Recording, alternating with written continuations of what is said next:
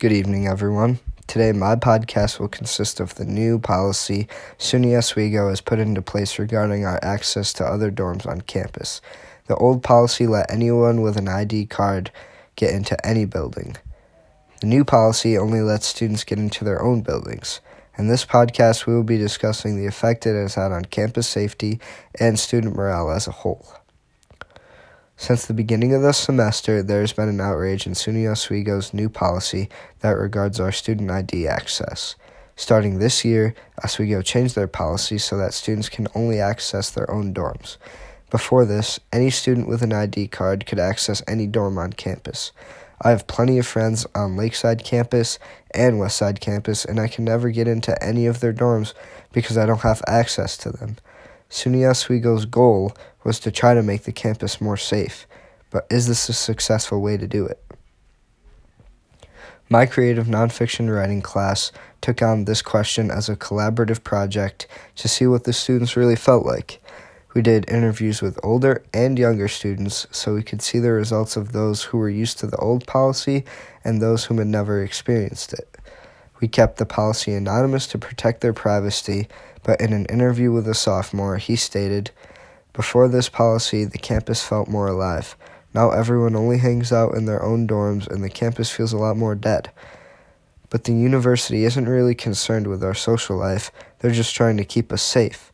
So, does this policy make students feel more safe? The answer is no.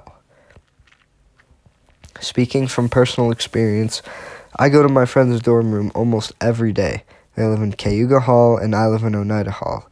So it's not that far of a walk, but I still have no access to his dorm.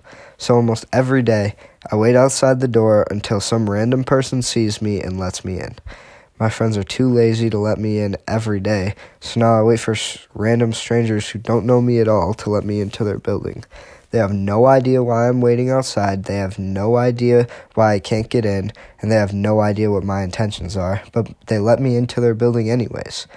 This new policy has made it normal for students to let random people into their halls because we all have realized the struggle of having to wait outside. That doesn't sound safe to me. If this new policy wasn't instituted, then students wouldn't let random people in because they would think it's weird that they're waiting outside they would know that if you can't get in, it's because you don't have an ID card, so they wouldn't feel pressured to let you inside. This policy is backfiring on the campus because not only is it making people feel more unsafe, but it's making students upset, so no one's winning. Nearly all of the guys that we interviewed came to a similar conclusion, and they said that the policy didn't make them feel more safe, it was just an inconvenience. It's not a matter of is someone going to let me in, it's a matter of when. So all this policy is doing is prolonging a student's entrance into a building because sooner or later they're going to be let in. Nearly all of the interviews we did with girls, we had a similar result.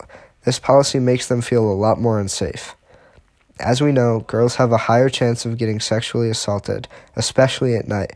So, when asked if this policy makes them feel more safe, we relatively got the same answer. At night, when they're walking back to their dorms, they're scared that they're going to be followed and not going to be able to get inside the closest dorm possible. Another suggestion was that if we add more streetlights, the campus will be brighter um, because there are several spots where they don't walk because it's really dark. There's currently a petition on the internet with over 1,300 signatures from students trying to get the old policy back. It's clear that students felt much more safe before this policy and were much more content before this new one was implemented. And this new policy has clearly backfired. It has also destroyed campus morale, as almost every student has said it's a lot harder to make friends from other buildings with this new policy. Or, if they're older, they've said they miss their friends coming to visit from other buildings. For our interviews, we tried to get in contact with Sean Chrysler. He is the Assistant Vice President for Residence Life and Housing. Not only did it take him over a month to get back to us after constant pestering from our interview team, he pre made a list of questions and didn't respond to the ones we wanted to ask him, so he wasn't much help at all. I wonder why he gave us such a hard time about this. Our class will be publishing the piece next semester, so I suggest everyone gives it a read. Thank you.